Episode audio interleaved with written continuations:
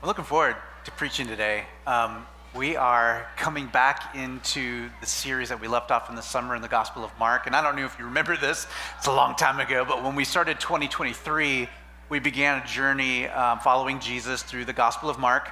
And pretty much most Sundays until mid July, we were in the Gospel of Mark. And we left off right after the feeding of the 5,000, that story in Mark chapter 6. And this evening, um, we're going to pick up right where we left off. So, this is the end of Mark chapter 6, right uh, after the feeding of the 5,000.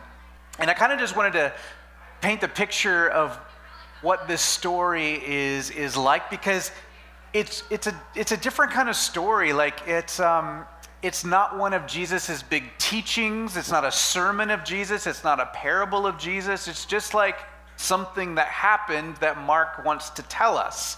And it, it got me to thinking um, about the different gospel writers and how, how beautiful and like blessed we are to have four different gospel accounts of the life of Jesus because they each one have their own kind of stamp or their own mark or their own way of telling us the story. And because we have four, four aspects or four angles, we just have a much more robust picture of Jesus. So Matthew, Mark, Luke, and John, they're all telling us the story of Jesus. Um, and each one kind of is different. So in Matthew's gospel, he has these huge sections of just Jesus' teaching. In fact, he, he organizes Jesus' sermons and his sayings into five distinct sections in the Gospel of Matthew.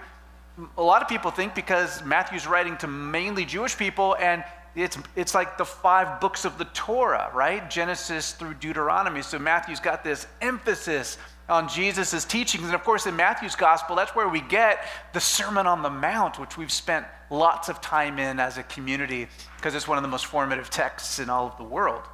Uh, Luke's gospel is different. It's got all kinds of things, but one of its uniquenesses is that it, Luke has parables that none of the other gospels have. And they have some of our favorite parables, like the parable of the prodigal son, or the parable of the good Samaritan, or the parable of the friend at midnight. These fantastic stories that, that grip our hearts and imaginations. That, that's what Luke gives us. And then in John's gospel, we don't have any parables. I don't know if you've ever noticed that. There's zero parables in John's gospel. But what we have in John's gospel are some of these meta themes, like emphasis on seeing and perception.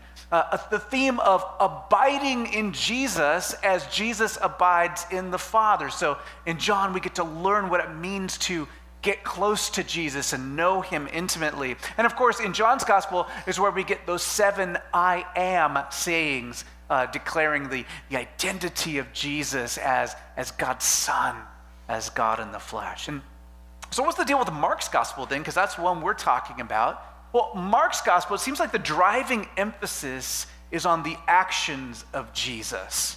Mark writes with a sort of like a kinetic voice, like an active voice. One of Mark's favorite words, if you just notice, if you ever read it straight through, is immediately. Everything's happening, happening immediately in, in Mark's gospel. Um, he, he writes actively and lively. Um, it's almost like the message in Mark's gospel is in the motion. So you don't get long sermons, you don't get lots of long parables, but you get a lot of action in Mark's gospel. And, and to get the most out of Mark's message about the life of Jesus, you've really got to pay attention to the details in the story. Mark, Mark 6, 45 through 56 is no different. That's our text this evening. Um, and when I read this story, you're going to notice that it is not a parable, that it's not one of Jesus' teachings. It's not even a controversy story where he's being confronted by, say, religious authorities or something like that. No, this is a story of something that happened in the life of Jesus and his disciples. And yet, if we look closely, this story itself preaches to us about who Jesus is and about the good news of God and the good news of how we can draw close to that God. So, my task tonight before you is to draw out some of these details and to help us to see that these deeds of Jesus are communicating something to us. And I hope to shed light on what that is. So, Holy Spirit, I pray for your help, um, both help me to proclaim this good news, to proclaim it well and coherently. Lord, help us all to have hearts and minds who are open to what you're saying to us. Not just to understand it in our minds, but to have the courage and the will to follow what you're saying. Amen. I'm going to read the story. It's coming right on the heels of the feeding of the 5,000, where Jesus is in the wilderness with over 5,000 people. They're all hungry. He's got five loaves of flatbread and two probably dried up fish, and he multiplies that such that they eat their fill and there are 12 baskets left over. Immediately, there's that word again. Jesus made his disciples get into the boat and go ahead of him to the other side to Bethsaida, while he himself was sending the crowd away. After bidding them farewell, he left for the mountain to pray. When it was evening, the boat was in the middle of the sea, and he was alone on the land. Now, seeing them straining at the oars, for the wind was against them, at the fourth hour or the fourth watch of the night, he came to them, walking on the water, and he intended to pass them by. But when he saw, or when they saw him walking on the sea, they supposed that it was a ghost and they cried out, for they all saw him and they were terrified. But he immediately he spoke with them and he said, Hey, take courage. I am. Do not be afraid. Then he got into the boat with them, and the wind stopped, and they were utterly astonished, for they had not gained any insight from the incident with the loaves, but their heart was hardened. When they had crossed over, they came to the land of Gennesaret and moored to the shore. When they got out of the boat, of course, immediately, the people recognized him and they ran about the whole country and began to carry here and there on pallets those who were sick, and they placed him uh, where they were, heard that he was.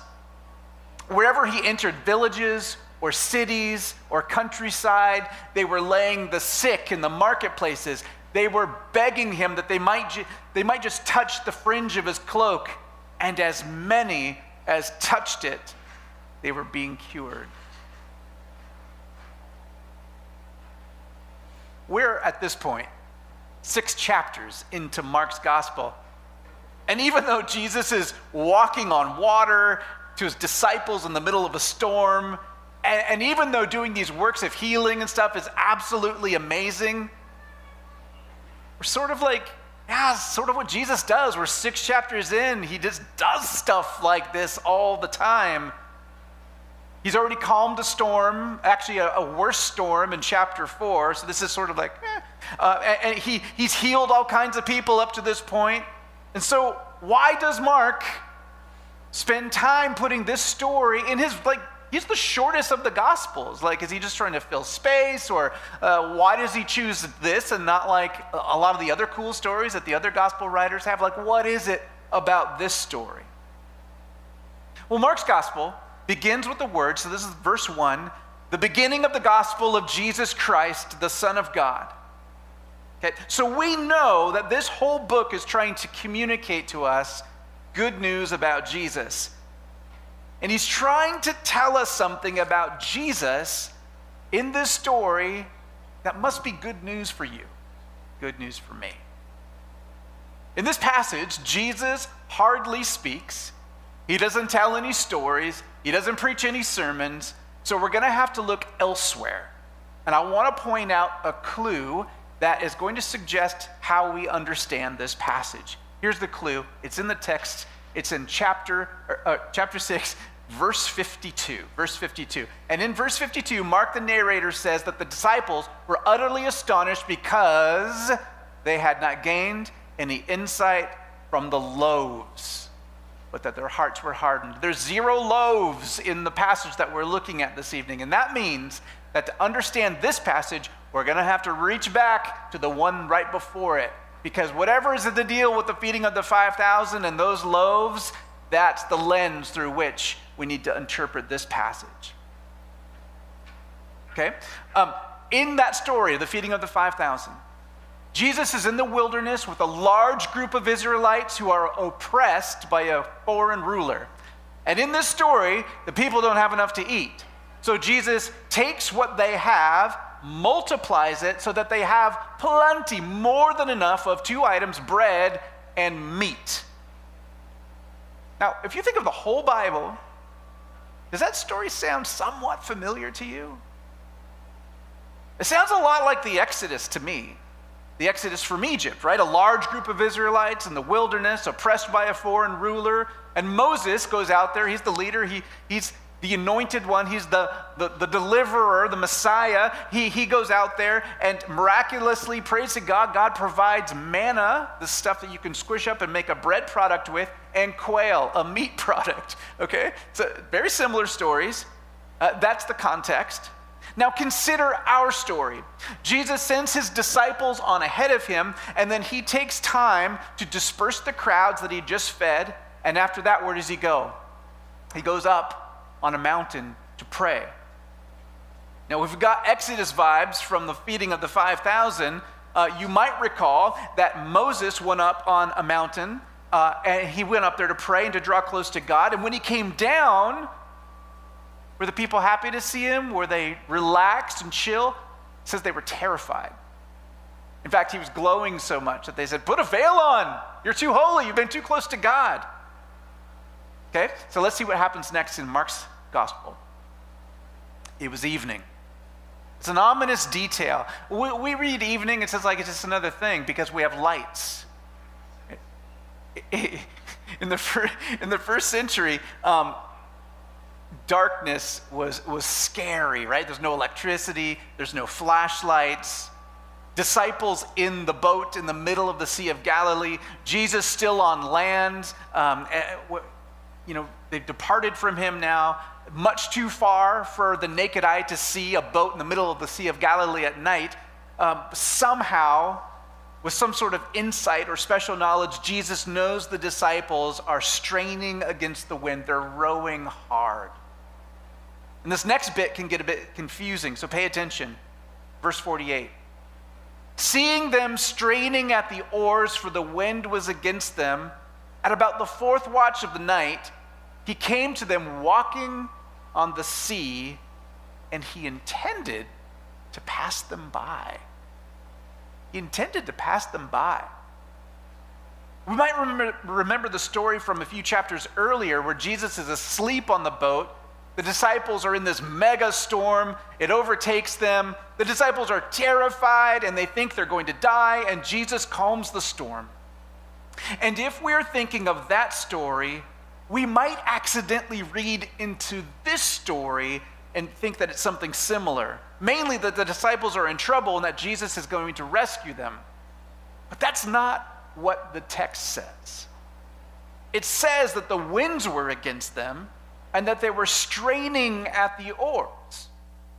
But it doesn't say that they were in trouble. And it doesn't even say that they were afraid just yet.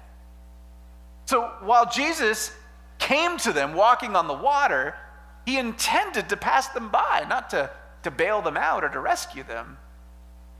What's going on here? I mean, let's go a little further, uh, and I'll try and make sense of it. Um, Jesus intends to pass them by, but then they see him walking on the water. That would be a weird thing. They think he's a ghost because they don't really have a category for what's happening here. Uh, they can't imagine someone, you know, like walking on water. That's not been done before in their lifetime. And they're terrified. And immediately, of course, there's Mark's immediately again. Uh, Jesus says to them, Take courage. It is I. Literally in Greek, it's I am. Don't be afraid. Right? Have courage. Don't fear. I am. Four major clues in this passage that I want to point out of why the story is so significant and why Mark wants to tell this story if he wants us to know Jesus.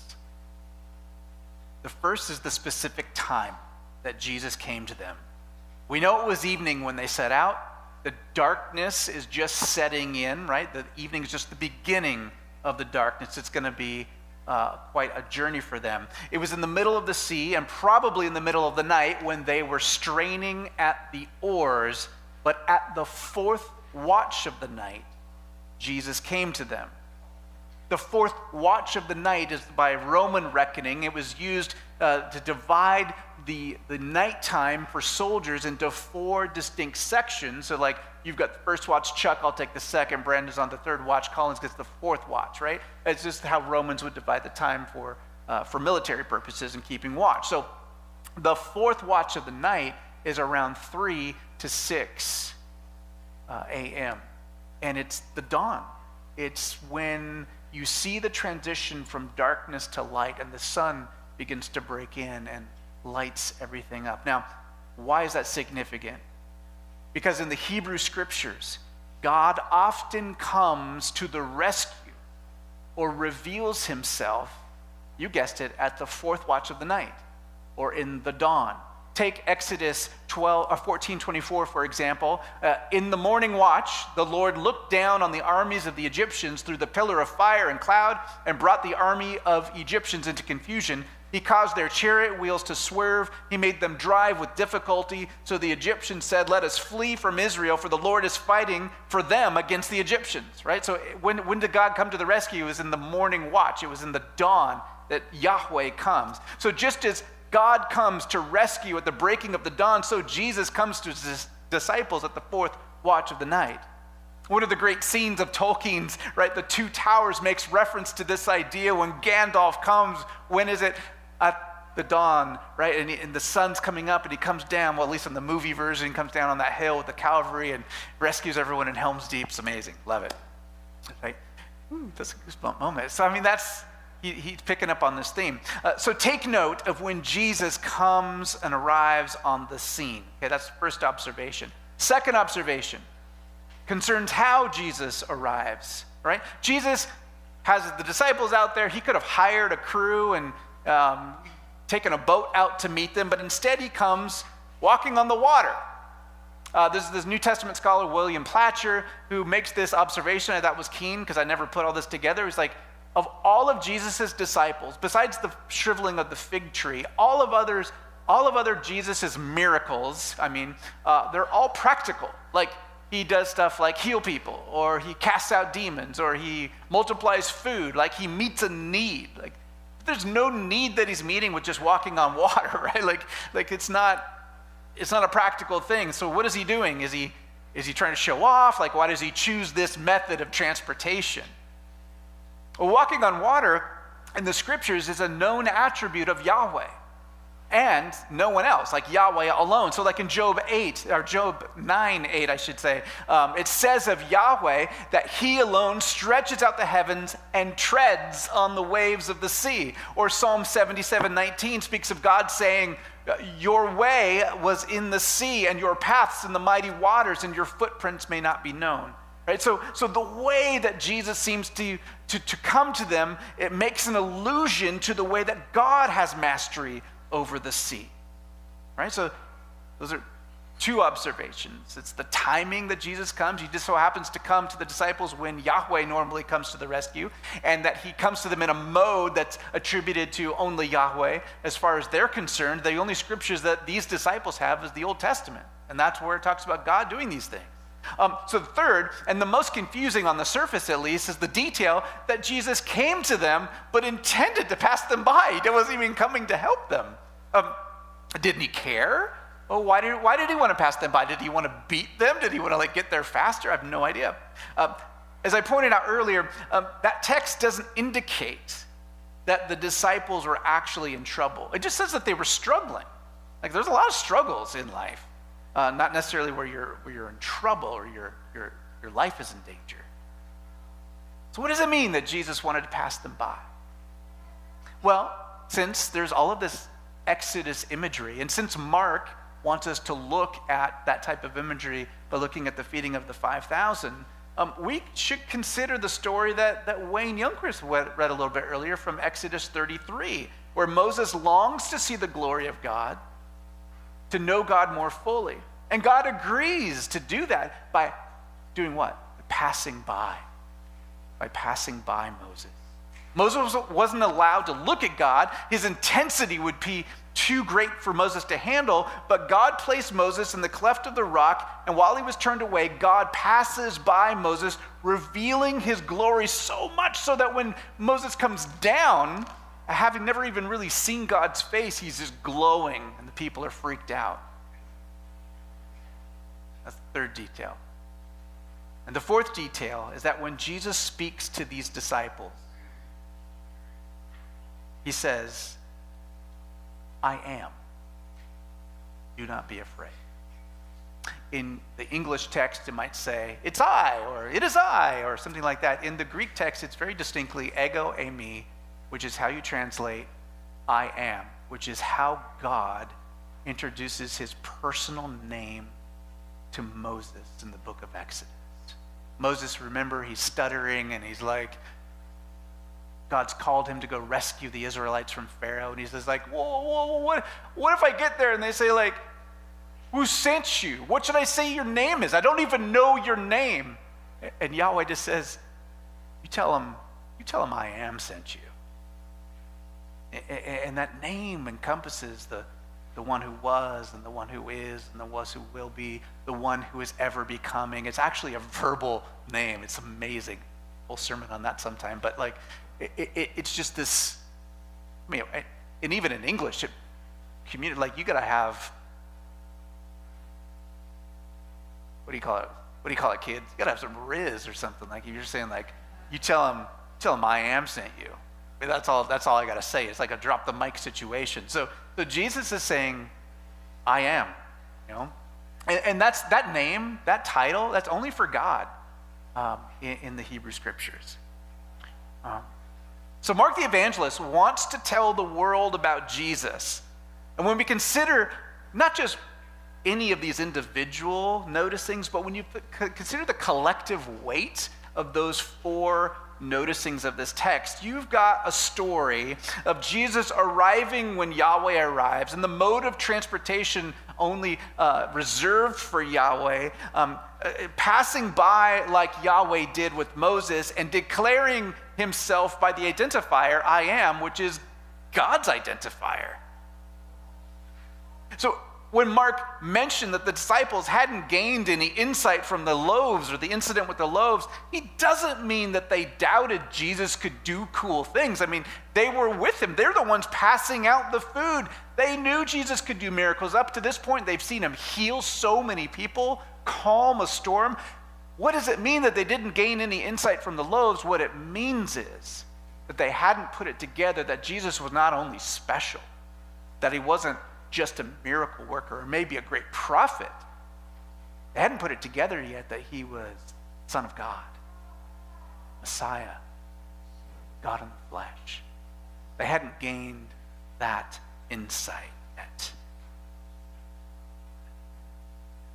Yeah, the disciples probably would have appreciated some help from the hard work of rowing against the wind.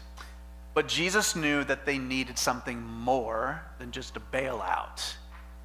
They needed to know Him more than anything else in the world. To know God as He truly is. It's Jesus. You know, we have the luxury of hindsight thousands of years of interpretation by Paul and the apostles and the church. And when we read about Jesus, we see how he loves people and how he treats people. We're seeing God and what God is like when we see Jesus.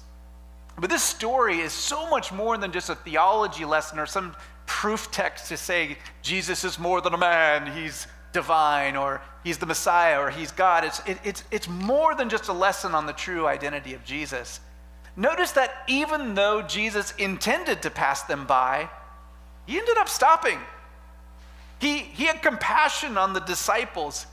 He probably had hoped that they would have had more insight, that they would have had softer hearts and open minds to perceive his true identity, but they didn't. And he did not hold their lack of faith or their ignorance against them. And you guys, that is such good news. Don't undersell that good news character of Jesus. The story points to Jesus as the Messiah and the incarnate God. And what we see is that if Jesus is God, then God is so compassionate and so caring and so willing to meet us where we actually are, not where we think we should be or where maybe even He wishes we were, but where we actually are. I don't know if you like, put it together, but you can only be where you actually are. So it's really good news that Jesus is willing to meet you where you actually are.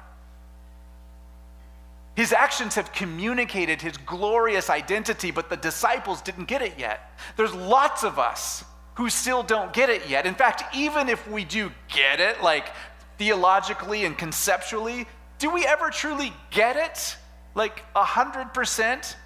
I was reading this book by Frederick Buechner earlier this morning, and he was quoting Maya Angelou, and she would always like, when someone, when she would meet someone, and they would say, like, I'm a Christian she would always be taken aback, like, wow, that's a, that's a confident assert, assertion. She would always say, like, I try really hard to be a Christian, but I'm just not very good at it.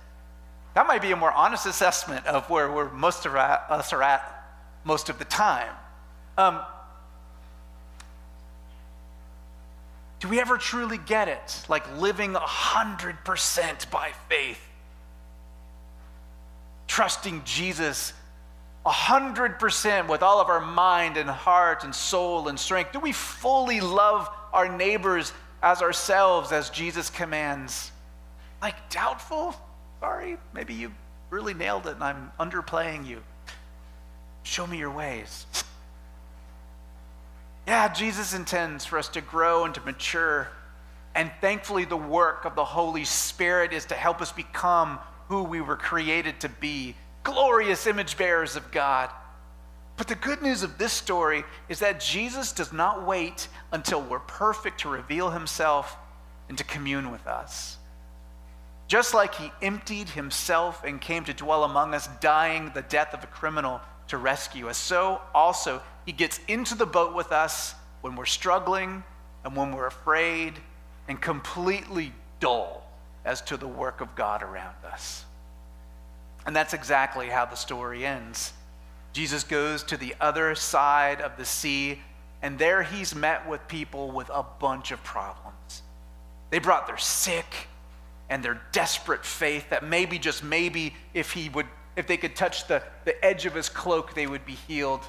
They don't have the high theology of this text. They don't even know that Jesus ever walked on the water, that he got into the boat with the disciples. They don't know that he came at the fourth hour and was going to pass by, and then he said, I am. They don't know any of those details. What they do know is that they're desperate for help. And they heard something about this guy because his name had gotten around, and they thought, if I just get close to him, I might get the help I need.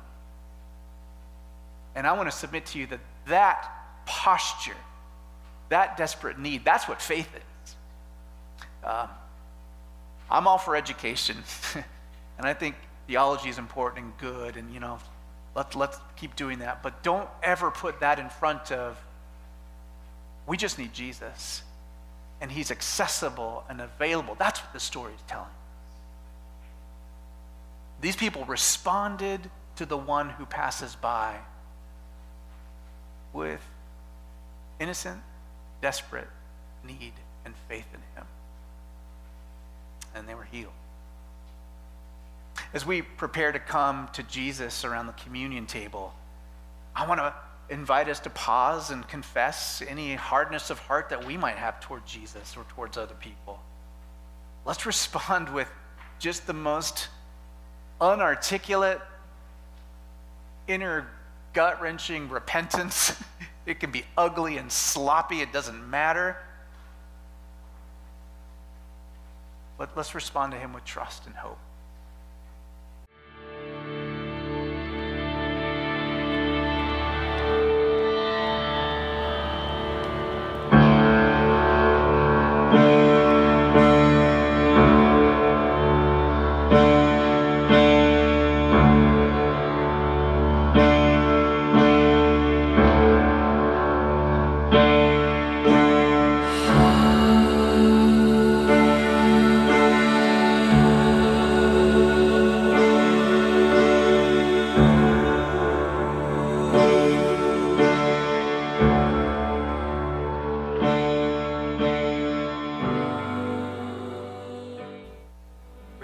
Thank you meeting us in this moment. Just like that compassion on the disciple. Oh, thank you for meeting us where we're at. And thank you for this good that we can be honest before you, come before you with our desperate need, forgiveness, of healing, of so many things.